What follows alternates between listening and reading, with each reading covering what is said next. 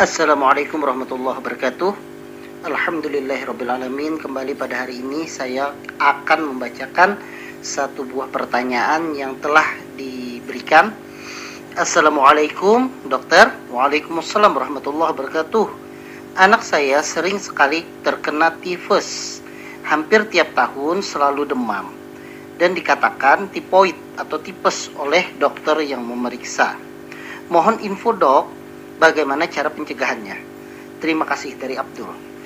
Baik, terima kasih Bapak Abdul atas pertanyaannya. Jadi pertanyaan ini terkait keluhan bahwa anaknya Pak Abdul, saya tidak tahu berapa usianya, dikatakan sering kali terkena tipes, bahkan tiap tahun langganan terkena tipes. Jadi pertanyaannya, bagaimana cara pencegahan? Baik, saya akan menjelaskan dulu apa itu tipes. Jadi tipes itu dalam bahasa kedokteran adalah tifoid ya terus dalam bahasa kedokteran.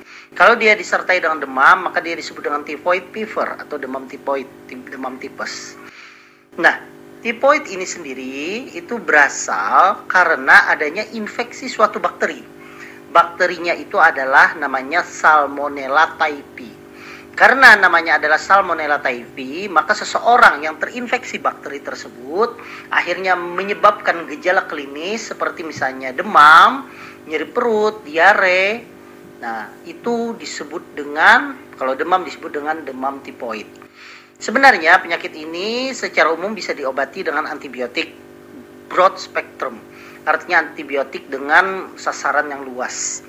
Bahkan dalam kasus-kasus tertentu yaitu e, bisa sembuh dengan diberikan antibiotik kurang dari tujuh hari.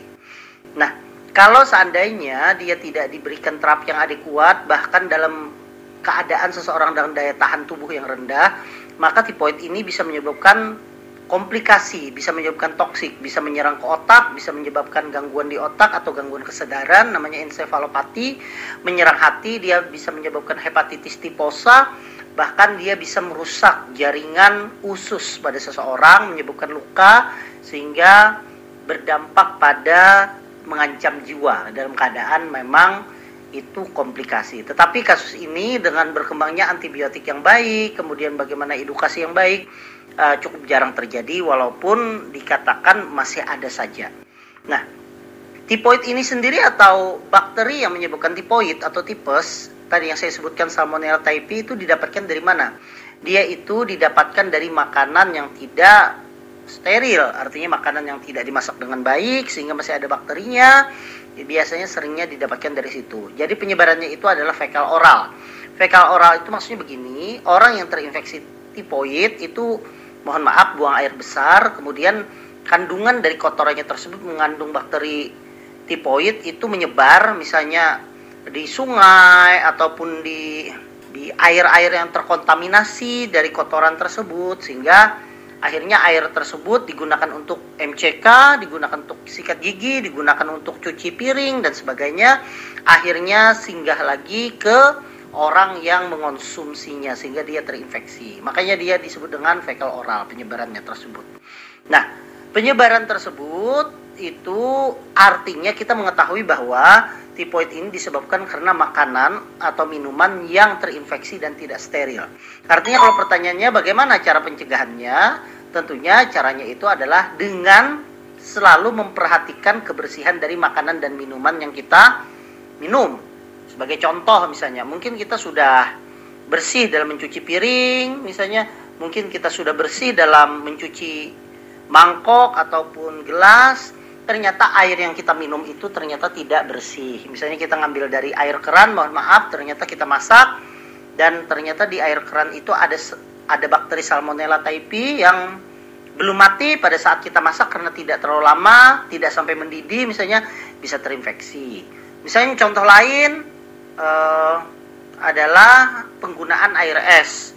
Misalnya kita beli air es di tempat orang kebetulan ternyata air yang digunakan itu tidak dimasak lebih dulu sehingga kalau pikiran orang kan kalau dijadikan es itu bakteri mati padahal itu persepsi yang sangat salah. Jadi kalau dijadikan es itu banyak sekali masih bakteri atau virus yang belum mati walaupun sudah beku airnya tersebut.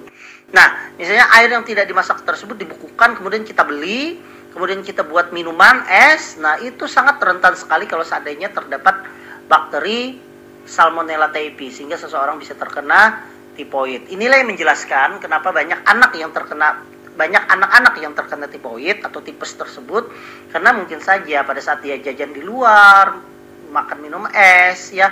Bukan esnya yang salah loh ya, esnya bagus-bagus saja tetapi mungkin pada saat pembuatan itu airnya tidak dimasak. Nah, itu jangan disalahkan esnya tetapi airnya itu yang tidak dimasak sehingga menyebabkan bakterinya muncul. Bakterinya itu termakan sehingga anak-anak yang paling banyak sering terjadi karena jajan di luar atau makan minum es seperti itu. Nah, jadi pencegahan yang paling utama tentunya kalau ditanyakan, ya hentikan kebiasaan makan anak jajan di luar. Sedapat mungkin makan di rumah. Kalaupun seandainya anak itu sudah dewasa, sudah SMA atau sudah kuliah misalnya, sedapat mungkin kalau ada punya bekal diberikan bekal. Itu yang paling utama. Kemudian yang kedua, selalu cuci tangan kalau mau makan. Cuci tangan itu dengan sabun karena mungkin saja pada saat kita cuci tangan tanpa menggunakan sabun, ternyata air yang kita cuci itu kerannya itu mengandung bakteri, bisa terjadi. Sehingga cuci tangan dengan sabun kemudian dikeringkan dengan handuk. Itu adalah yang kedua. Kemudian yang ketiga, sebenarnya ada namanya vaksinasi tipoid. Jadi sebenarnya pada saat seseorang terkena tipoid, tubuh itu sudah membentuk antibodi agar seseorang itu tidak lagi terkena tipoid selanjutnya. Tapi permasalahannya adalah antibodi yang terbentuk itu tidak terlalu lama sehingga pada saat kadar antibodi itu sudah turun dan dia terserang lagi oleh bakteri Salmonella typhi, dia terserang lagi, dia terinfeksi lagi dari demam tipoid tersebut. Maka jalan keluarnya adalah dengan vaksinasi. Vaksinasi yang dianjurkan itu satu kali disuntik secara intramuskuler atau di otot dan diulang setiap tiga tahun. Kenapa diulang setiap tiga tahun? Karena dalam perhitungannya itu menurut para ahli, kalau sudah melewati tiga tahun maka kadar antibodi yang dihasilkan oleh vaksin tersebut akan turun sehingga diperlukan pengurangan. Nah itu sebenarnya adalah uh, salah satu cara untuk pencegahannya. Apakah orang lain boleh vaksin tipoid? Misalnya orang ini tidak pernah terkena tipoid tapi pengen vaksin boleh tidak? Boleh. Bahkan ada beberapa tulisan mengatakan bahwa ada beberapa indikasi digunakan pada orang-orang tertentu untuk menggunakan vaksin tipoid. Yang pertama, misalnya orang yang suka bepergian atau traveler Nah, jadi orang yang suka bepergian itu rentan sekali makan minum di luar, penggunaan penggunaan air yang mungkin tidak sehat, cuci tangan yang kurang, misalnya ya dan sampai daya tahan tubuh yang turun akibat dari kecapean misalnya. Nah, itu disarankan untuk menggunakan vaksin tipoid. Kemudian yang kedua adalah koki. Nah, kenapa koki? Karena koki itu sangat berkaitan dengan makanan. Sehingga pekerjaan koki itu disarankan untuk menggunakan vaksin uh, tipoid tersebut. Dan tentunya yang ketiga adalah orang yang sering terkena diagnosa tipoid.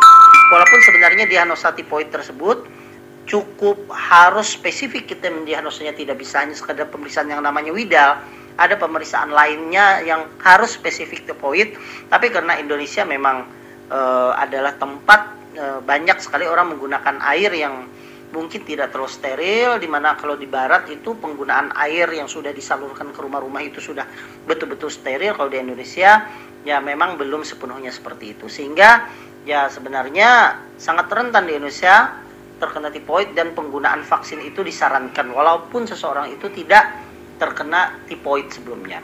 Mungkin itu saja yang bisa saya jelaskan kepada Pak Abdul. Semoga ini bermanfaat dan semoga anaknya bisa selalu sehat lagi, jangan sakit lagi dan kepada seluruh jemaah yang ada di sini saya doakan semoga kita semua dalam keadaan sehat walafiat. Wassalamualaikum warahmatullahi wabarakatuh.